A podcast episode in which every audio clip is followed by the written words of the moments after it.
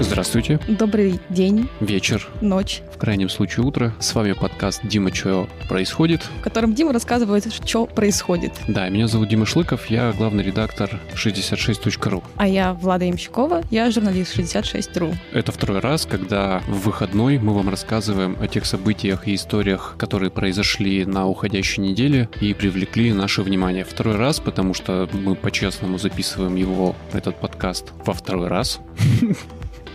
Очень логично, Дима, да, спасибо. Да, просто первый был пилотный, мы не стали его форсить, потому что понятия не имели, когда корпорации на вроде Apple одобрят его и дадут нам право это все выкладывать. В итоге одобрили, право дали, я думаю, вы сможете его найти. Там всякое интересное про Дагестан, про то, почему люди уезжают из Екатеринбурга и из других городов страны жить в Краснодар. Там история про пацана, который на протяжении целого года на все предложения говорил «да» и проехал полмира. Ну, короче, там интересно. В общем, сейчас вы уже можете этот подкаст найти на всех платформах. Если вы слушаете нас впервые, а вы, скорее всего, слушаете нас впервые, стоит сразу объяснить, что здесь происходит. Раз в неделю мы с Владой собираемся и рассказываем истории, которые показались нам интересными. При этом стараемся воздержаться от хайповых новостей, которые бросались на вас всю неделю с каждого телеграмма страны, потому что предполагаем, что вы и так примерно в курсе, что у Алексея Навального случилось что-то со здоровьем в тюрьме, что Евгения Ройзмана осудили по административной статье или скажем о том, что Владимир Путин поставил себе прививку. Не думаем, что в субботу вечером вы хотите снова все вот это вот слушать, потому что, скорее всего, уже знаете, уже прочитали, уже обсудили. Но в потоке информации, так иногда бывает, тонут интересные истории, которые могли бы привлечь ваше внимание, но просто вы не нашли на это времени, и мы вас прекрасно понимаем. Поэтому вот в таком формате, когда не нужно смотреть, не нужно читать, можно просто ехать, идти и слушать, мы вам эти истории рассказываем. Надеемся, что вам это нравится. Ну что, Дима, рассказывай, что произошло? Я даже не знаю, как это рассказать, но, в общем, новость состоит в том, что у Екатеринбурга будет сразу два Диснейленда. И это, безусловно, очень крутая новость, это очень хорошо, весело и радужно. Под Диснейлендами имеется в виду, конечно, не буквально Диснейленд, но огромные, красивые парки детского развлечения. Единственная проблема этих Диснейлендов состоит в том, что не оба воображаемые. И оба находятся на Полевском тракте, что характерно. Первый э, из них еще в 2012 году нам обещал Евгений Владимирович Куйвышев в составе индустриального парка про бизнес-парк должен был появиться парк DreamWorks, и вроде как еще не отказались от этих идей крупные солидные московские инвесторы, о которых нам с 2012 года рассказывают, все пытаются начать приступать к исполнению этого грандиозного плана. Но на этой неделе оказалось, что он такой не единственный. В двух с половиной километрах от э, будущего парка DreamWorks, правда смешно это говорить, честное слово, но, наверное, во мне просто цинизм какой-то внутренне говорит, располагается новый, ранее нам неизвестный и неслыханный, так называемый Эмо-парк. Как я уже... Эма. Эмо, да. мы, мы перед эфиром обсуждали, что он мог быть Эмо-парком, Эмо-парком, но он будет Эмо-парк, потому что строить его собрался предприниматель Калетин, которому, в частности, принадлежит завод Эмо в Екатеринбурге, и отсюда такой вот довольно незамысловатый нейминг. По факту сейчас это огромный кусок земли, абсолютно пустой, такое поле рядом с мусульманским кладбищем. Кусок огромный, это порядка 90 гектаров. Парка развлечений таких масштабов в стране нет, но в Екатеринбурге его тоже нет, я напомню, это чистое поле. И управленцы господина Калетина и сам Калетин э, собираются там понастроить просто каких-то чудесных чудес там будет зона, в которой будут жить хаски, будет зона, в которой будут жить такие пушистые ламы, название которых я забыл, подскажи Альпаки. мне. Альпаки. Альпаки. Там будет огромная тарзанка по которой можно Зиплайн. будет... Ли... Что? Зиплайн это называется. Я предпочитаю называть это огромной тарзанкой, потому что все-таки зиплайн, как тут выяснилось, это когда ты, зацепившись за канат, очень долго э, летишь над какими-то потрясающе красивыми местами. Здесь, здесь предполагается лететь над 20 гектарами аттракционов. Ну или поля, как получится. И все это господин Калетин собирается построить за ближайшие 18 лет, мотивируя это тем, что он собирается строить исключительно на свои. И я, правда, бы с удовольствием в это поверил. Иногда хочется верить в сказку, но, к сожалению, во всяком случае для меня это так. Екатеринбург стремительно превращается в, в город мечты, где все все мечтают, все все планируют, иногда даже проектируют, но редко что-то строят. И вот эти два Диснейленда рядом друг с другом, это просто вот символ вот этой вот нереализуемой мечты, который можно добавить в коллекцию, там, я не знаю, второй ветки метро, третьей ветки метро. Не будем забывать, что при Александре Геннадьевиче Высокинском мы начали о третьей уже мечтать. Канатная дорога, городская электричка. Экспо 2020, Экспо 2025, и вот это вот все, конечно, без грусти в итоге читать и слушать это совершенно невозможно, и очень хочется верить в то, что они возьмут и построят здесь прям свой уральский Диснейленд. Ну, блин, верить уже не получается, и я знаю даже, что эти люди на нас обиделись очень сильно, потому что, видимо, мы не смогли сдержать в себе этот позыв, и несмотря на то, что просто рассказывали про проект, вот эта вот наша невера, она как-то там между строк между строк в тексте вклинилась. А они довольно сильно расстроились, приезжали убеждать меня в том, что это очень серьезно и по-настоящему. Но, если честно, от этого диалога у меня сложилось ощущение, что все совсем не серьезно и совсем не по-настоящему. Мне кажется, что против них играют вот эти 18 лет, во-первых, потому что даже те же самые альпаки и зиплайны — это актуально сейчас. А что будет актуально через 18 лет, ну, это очень большой срок. Ну, еще раз, их аргументация в том, что мы строим на свои, они говорят. У нас нет денег для того, чтобы за два года взять и построить Диснейленд. Кредит в банке мы брать не хотим. Крупного инвестора либо не найти, либо его просто сложно будет привлечь, потому что проект не слишком прибыльный, не слишком окупаемый. Поэтому, ну вот сколько сможем, столько будем. И это вот ближайшие 18 лет работы. Хорошо, а как они тогда мотивируют то, что они строятся в двух с половиной километров от другого планируемого парка?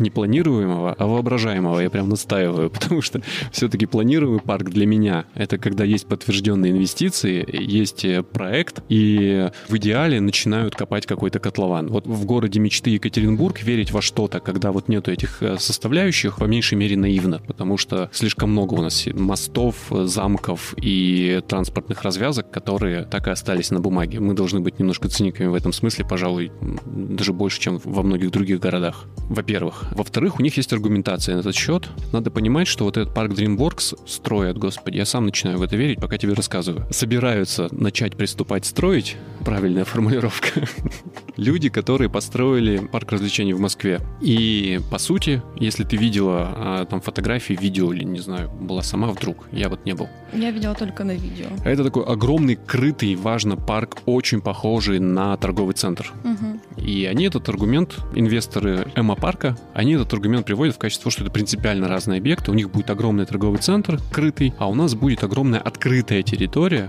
И таких мест в Екатеринбурге, где можно приехать с детьми целый день погулять где-то вот под открытым небом, их в принципе нет. Парк Маяковского существует, но по их подсчетам это на 3-4 часа гуляний вместе с Хинкали а, от Кирилла Шлайна. Вот у них будет, ну, понимаешь, там 90 гектар потрясающе. Можно я прийти думаю, и не вернуться вообще из этого парка, настолько он будет классным. Я думаю, что у них должна быть такая аргументация, что можно будет сесть на Эму, доехать до второго парка. Это будет очень удобно и экологично. Мы же понимаем, что про Эму только ты мечтаешь. У них даже в планах такого нет. Я Хаски есть, аль- альпаки, о существовании которых я сегодня узнал, есть. Также тебе обещают, ну, если ты намерена как бы дальше верить в этот проект, американские горки, колесо обозрения, башня падения, аэротруба, дом страха, танкодром для детей — это вот особенный пункт, который меня зацепил. Они обещают танкодром для детей. Там дети будут на микротанках типа кататься? Искренне на это надеюсь. Э, искренне на это надеюсь. Единственный танкодром для детей, который я видел, был в парке Маяковского, когда там был предыдущий директор. И это было очень такое странное развлечение. Он в Симоленде купил два пластмассовых танка на радиоуправлении, притащил их в парк, э, поставил под палатку такую, знаешь, похожую на палатку, из которой овощами торгуют. Угу. И брал деньги за то, чтобы дети там вот эти танки на радиоуправлении водили. Вот, может быть, вот этот танкодром для детей, во всяком случае, у него он был такой. Я, конечно, надеюсь, что там привезут два Т-72 и будут шестилетним детям разрешать за рычаги дергать. Хорошо бы, чтобы им и нам тоже разрешали. Чтобы нам разрешать дергать за рычаги? Ну, в танке. Вот такой вот город мечты. Город-сказка, город-мечта. Коллекция мечты Екатеринбурга пополнилась еще одной сказкой. Потрясающей, великолепной, но чем дольше смотришь на эти картинки, тем э, грустнее становится от того, когда ты вспоминаешь, сколько таких картинок ты уже видел и чем все это кончилось но все обязательно будет хорошо, и мы его обязательно увидим. Я думаю, что все будет хорошо у Екатерины Кельман в парке Маяковского. Вот, вот в это я верю. А когда мне обещают застроить 90 гектаров потрясающими развлечениями, при этом не упоминают ни источники финансирования, ни суммы, ну, не знаю, меня это вызывает здоровый, на мой взгляд, скепсис.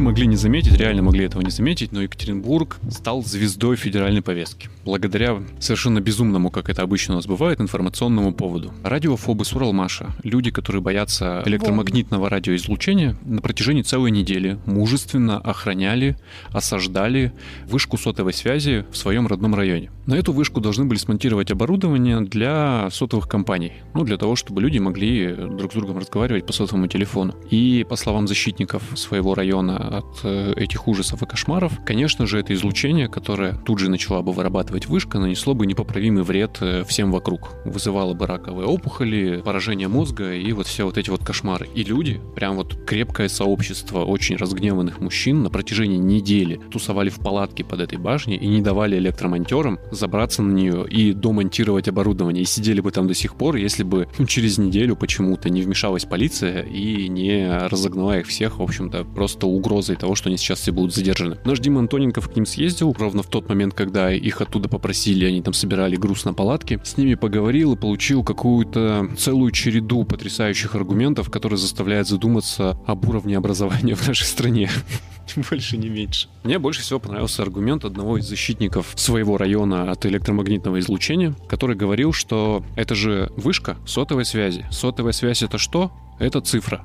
Цифра — это, например, 666. 666 — это число дьявола и абсолютное зло. Сокращаем логическую цепочку. Цифра зло, башня зло. Надо все это прекратить. На полном серьезе взрослый человек, там лет 40 на вид, а вот Диме вот такое объяснял. Конечно, все это схватили, все об этом опять рассказали. Екатеринбург опять в повестке, благодаря тому, что у нас э, странные люди делают странные дела. Вот в этот раз такие. Мне кажется, это, наверное, не тот повод, когда хочется гордиться, что мы попадаем куда-то на высокие уровни, мягко говоря. Учитывая, что все эти разговоры, но они как минимум идут с появления мобильных телефонов. Я просто помню, даже там в моем детстве мне там бабушка говорила, не клади телефон там рядом с головой, у тебя там мозг взорвется.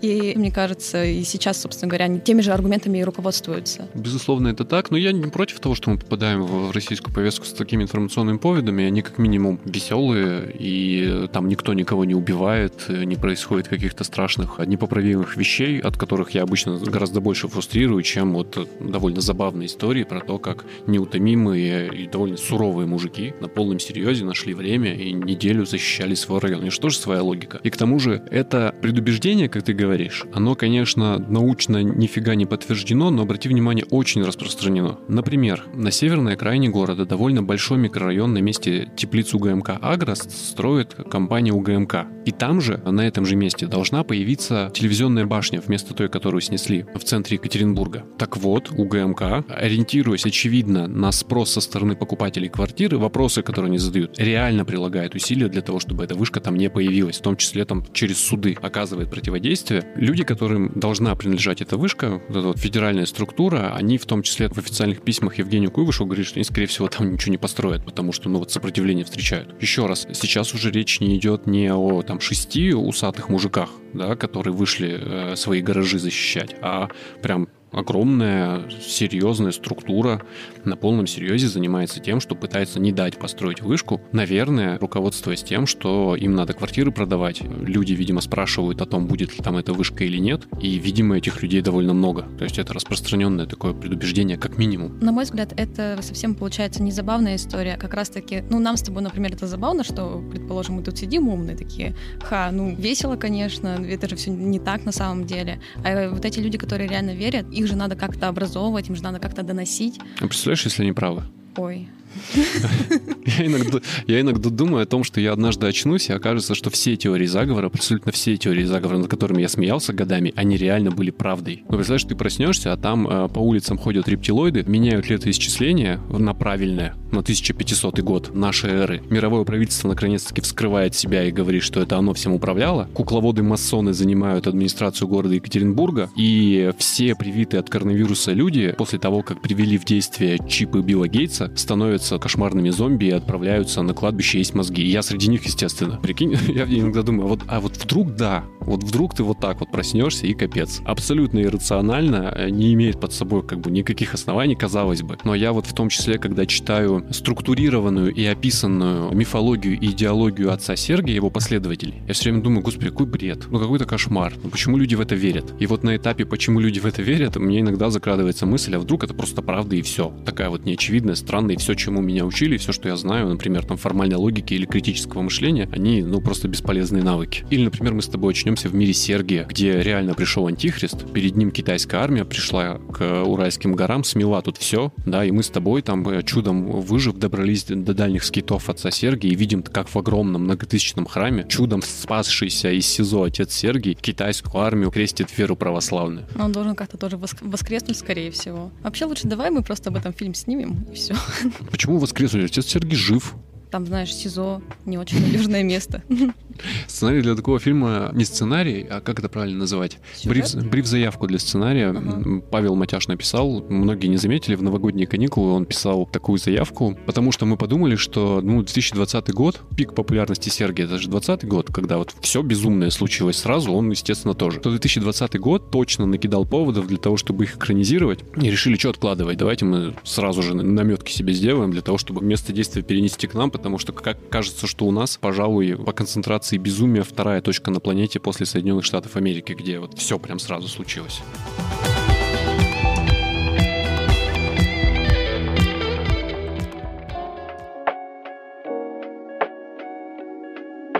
В Екатеринбурге, как и по всей России, трудовые мигранты кончились, причем кончились снова. Я напомню, что в первый раз представители там ЖКХ и строительной сферы начали довольно громко заявлять о том, что некому работать на стройках и в коммунальном хозяйстве, естественно, в 2020 году, когда границы были закрыты, но с тех пор правительство в лице разных служащих официально и неофициально сообщило, что проблема решена. По состоянию на сейчас открыты границы для въезда трудовых мигрантов с Азербайджаном, Арменией, Белоруссией, Киргизией и даже с Казахстаном. А все остальные государства, вернее граждане всех остальных государств, могут въезжать в страну, цитата, в соответствии с алгоритмом действий и дальше еще очень много слов. В общем, казалось, что проблема решена. Все, ребят пустили обратно. Мы тут все за 2020 год и начало 2021 поняли, что никакие там рабочие места российских граждан мигранты не занимают. Занимают вполне себе свои, потому что особо желающих-то нет. И, мол, успокоились мы на этом. Но оказалось, что нет.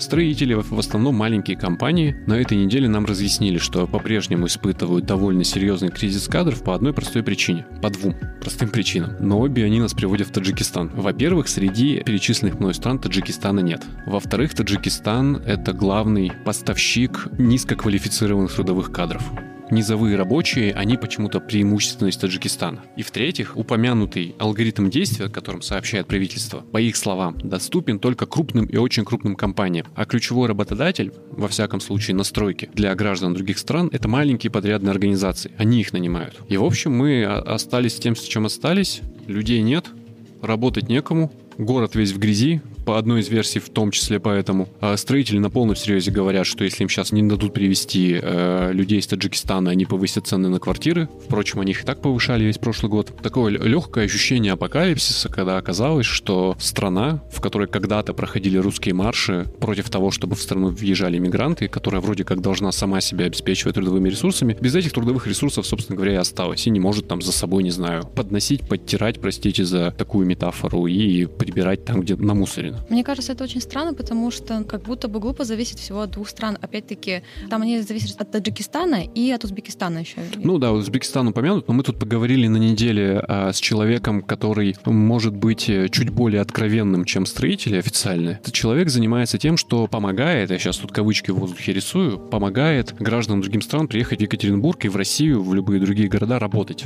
Помогает им найти работу легально, иногда не очень легально. Он подтверждает теорию о том, что именно Таджикистан главный поставщик низкоквалифицированной рабочей силы. И более того, он говорит, что вообще за счет граждан других стран сейчас кризис кадров на стройке можно закрыть, но при этом они, осознавая высокий спрос, просят повышения зарплаты на 20-30%. На это вряд ли пойдет работодатель. Это одна из причин. То есть они немножко лукавят, что совсем некому работать за очень мало денег. Мне так рисуется эта ситуация. Кроме того, когда мы его спрашивали, а почему, например, граждане России не могут их заменить, ведь мы ну, столько лет слушали, что, господи, закройте границы, они отнимают нашу работу, и вот эти вот все аргументы националистов и людей, которым их идеология близка. В ответ на этот вопрос он говорит, да, вообще-то могут.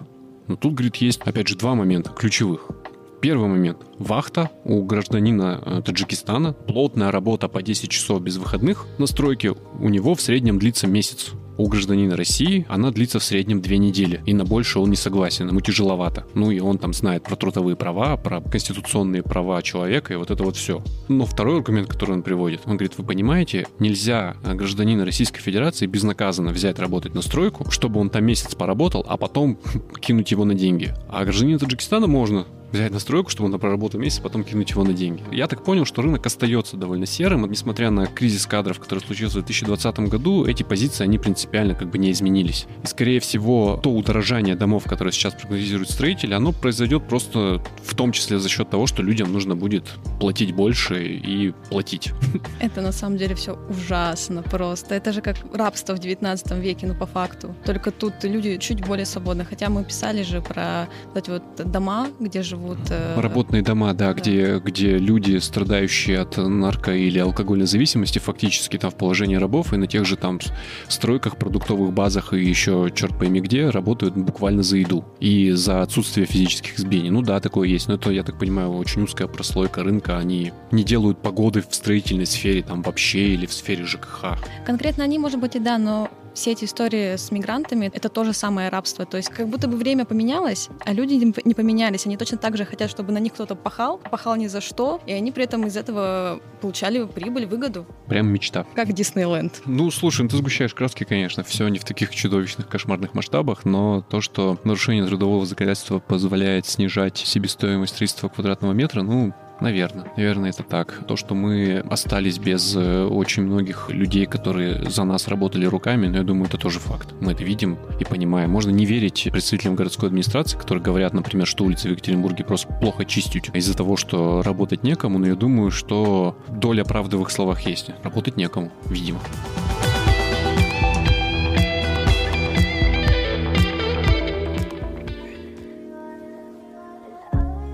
Три года назад в Екатеринбурге очень красиво уничтожили телебашню. Ту самую серую, страшную телебашню, но только я ее так воспринимаю, во всяком случае, в редакции. Очень много людей здесь думают о том, что она была символом города, и даже выпускают э, скупую слезу каждый раз, когда мы отмечаем годовщину ее падения и взрыва. Ну, неважно, веха в истории произошла, башню снесли, с тех пор прошло уже три года. Э, многие до сих пор грустят, выпускают значки с этой телебашней. Что поделать, надо этот повод тоже каким-то образом отмечать. Мы решили его отметить следующим образом взять и собрать в городе истории людей, которые не сносят башни, а наоборот их восстанавливают, чинят, возвращают в оборот, превращают в что-нибудь полезное, красивое или просто классное. Интересные пространства какие-то в да. идеале. Ты же собирала эти истории. Да, я этим занималась. Расскажи про этих потрясающих людей. Ой, слушай, я даже не ожидала, что их на самом деле столько интересных у нас в городе. Я когда все это дело искала, я нашла в первую очередь башню водонапорную на Московской, где тусуются альпинисты. Они там сделали себе скалодром,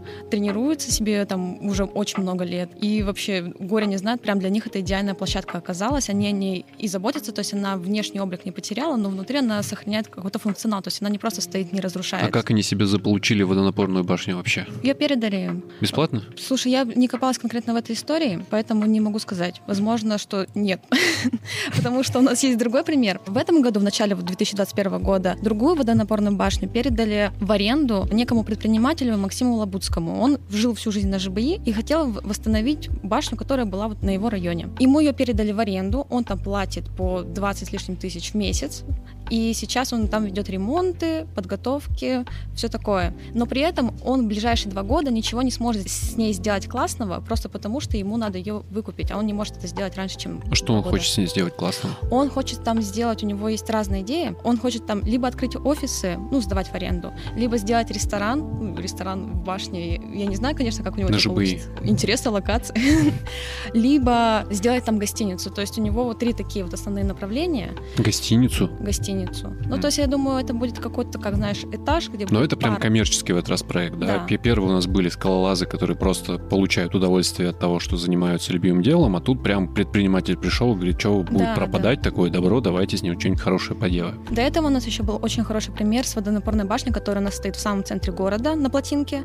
Ее в 95-м году передали Музей истории Екатеринбурга, давайте вы, пожалуйста, займетесь, и они такие, хорошо. И вот за последние, получается, 25 лет они ее превратили тоже в хорошее пространство, они провели там отопление, сейчас она открыта в круглый год. Здесь есть сувениры, экскурсии, спектакли, кофейни. Сейчас они запускают проект с разными кофейными напитками по районам. Это уже третий кейс, то есть когда муниципальные музейщики тоже, оказывается, могут делать красивые вещи. Уличные художники у тебя там еще были? О, это классный проект в этом году, точнее в 2020 году стенография позвала к нам художника Яна Посадского из Воронежа. И он приехал в лес на нашел там а, как сказать правильно, это радиовышка, покрасил ее в черный цвет и облепил кучу-кучу маленьких светоотражающих кругляшочков. Днем она смотрится не так эффектно, я должна сказать. А вот ночью ты крадешься по лесу, ищешь эту башню, не можешь ее найти, спрашиваешь у каких-то левых мужиков, где здесь башня, они смотрят на тебя как на сумасшедшую, а потом ты с фонариком случайно свет попадает на нее, он везде рассеивается, и ты такой вау я однажды шел по упомянутому лесу, правда, вечером на день рождения нашего выпускающего редактора Полины Павловой, и наткнулся на этих ребят, они прям вот в этот момент эту башню делали. И я заметил, что эти точки, они помимо эффекта свечения еще создают новую геометрию этой башни. Да, ну, такой оптический эффект угу. ее какой-то совершенно безумной изогнутости. То есть там это вот вообще прям красота неописуемая, мне прямо там очень нравится. Почему люди э, так рвутся сохранять именно башни? Что за программа восстановления фаллических символов Екатеринбурга? Это не программа восстановления. Смотри, куча народу, самого разного. Да, скалолазы, бизнесмены, музейные работники, иногородние уличные художники собираются восстанавливать, сохранять и беречь, но почему-то вот именно башни. Белая башня, еще две водонапорные башни. В лесу нашли какую-то башню и ее тоже восстановили. И всем городом грустим по самому большому фаллическому символу, который взорвался три года назад. Может, просто не надо видеть везде фаллические символы? ну, ты их спрашиваешь, а почему вы решили сохранить башню? Ну, вот а? стояла на живые башни, никого не трогала. У чувака Гнила и разваливалась, история. очевидно. Он там сам, когда был школьником, пацаном, там часто тусовался. Ага. Забирались они там, что-то делали. Это его такое, как дань своим микро-родине, так скажем. Условно, вот я, я выросла на Уралмаше, мы часто были на Белой башне, Да, я тоже. Мы тоже залезали на Белую башню, причем со всеми какими-то мелкими пацанами, было, что помню, что было очень страшно. Поэтому у меня на долгие годы других эмоций по поводу Белой башни вообще не сохранялось. А мы наоборот, мы там играли в догонялки по этой лестнице, и там еще не было раньше а Там окон. не было перил, да, ни окон, ни перил не... на да, этой да, лестнице. Да, да, да. И когда тебе что-то там 8, мне я то забрался, мне было 8, капец, как страшно. А ты еще лезешь туда с двумя такими же дебилами, как ты. Всем страшно, но западло э, об этом сообщить. Ты лезешь и лезешь, и лезешь, и страдаешь от того, что вообще происходит. Кстати, Белую башню тоже же хотят превратить в какое-то такое хорошее ну, Белая башня вполне себе живая сейчас. Э, арт-группа «Подельники», они довольно давно взяли ее, не без боя, надо сказать, взяли ее под крыло. Там проходят концерты, там проходят экскурсии. Она вполне прилично стала выглядеть снаружи. Она невероятно прилично стала выглядеть изнутри. Uh-huh. Ну, ты как человек, который там был, ты помнишь. Uh-huh. В твое время, я думаю, там был просто мусор, а в наше время там был мусор и наркоманы. вот У нас это... там бомжи были еще. Ну да, там ну, бездомных не было, в, в наше время их заменяли э, более решительные молодые парни, которые увлекались героином. Но ну ты представляешь, что там было? Вся исписанная, вся вонючая, отвратительная. Ну, да. они, они уже, можно считать, что они уже сделали с Белой башней там столько, сколько с ней никто не делал много лет. Я была на концерте пару лет назад, и это в, в баке, когда играет музыка, это так классно. Наверное, не знаю. Рекомендую сходить, если тогда-то они повторят. Ну так ладно, давай дальше. С ним понятно, у него детские воспоминания о башне. Да. У меня тоже детские воспоминания о башне, у тебя тоже, но мы почему-то с тобой не бежим Белую башню восстанавливать. Ты максимум на концерт сходил, а я максимум прочитал про то, какие подельники молодцы. Ну смотри, с водонапорной башней, которая у нас в центре города, это исторический объект, то же самое, что и с Белой башней. Они пытаются сохранить архитектуру. Они несут в себе важные такие вехи эпох, визуальные, архитектурные. Белая... Обычное инженерное сооружение, Белая которое... башня, она вот вообще ни разу не... Белая нет. Да. Она памятник конструктивизма, в художественной ценности которого лично я сомневаюсь, но обычно всем все равно, на мое мнение, но это понятно, да. Водонапорная башня, которая в центре города, да, там, где альпинисты, ну, это же обычная башня. Ну, башня и башня, там техническое сооружение когда-то. Ее задача состояла в том, чтобы поставлять воду в дома. Альпинисты эти ничего говорят, они почему вот решили именно там лазать. Они ничего на это счет не говорят особенно, потому что они там уже настолько давно, что, мне кажется, они уже не очень помнят, почему они туда пришли. По-моему, они сами пришли туда с такой идеей, что они хотят там это устроить. Высота позволяет, я думаю, так. Возможно, тогда не было возможности взять другую площадку под такое пространство. Пора объявлять Екатеринбург городом башен. И воображаемых Диснейлендов. Город реальных башен и воображаемых Диснейлендов. Вау. Нас на сегодня все. Надеемся, что вам понравилось. Я понятия не имею, да или нет. Никогда не мог оценить, получается у нас или нет. Очень сложно. Но, тем не менее, мы тут стараемся, будем стараться дальше. Если что, все, что мы рассказываем, как вы понимаете, выражено в том числе в буквах. Если вам хочется что-то поинтереснее почитать, то специально для вас в любой социальной сети, где бы вы ни наткнулись на этот подкаст, обратите внимание, там есть список ссылок на те материалы, о которых мы рассказываем. И можно почитать поподробнее. А там же можно оставлять комментарии, одноклассники, Facebook, Твиттер, Телеграм, Инстаграм, ну, в общем, все социальные сети, которые вы можете себе придумать, в каждой из них есть пост с этим подкастом, и вот под ними можно писать о том, как у нас получается или как у нас не получается, выражать свое мнение, предлагать темы, и увидимся через неделю. Встретимся. До встречи.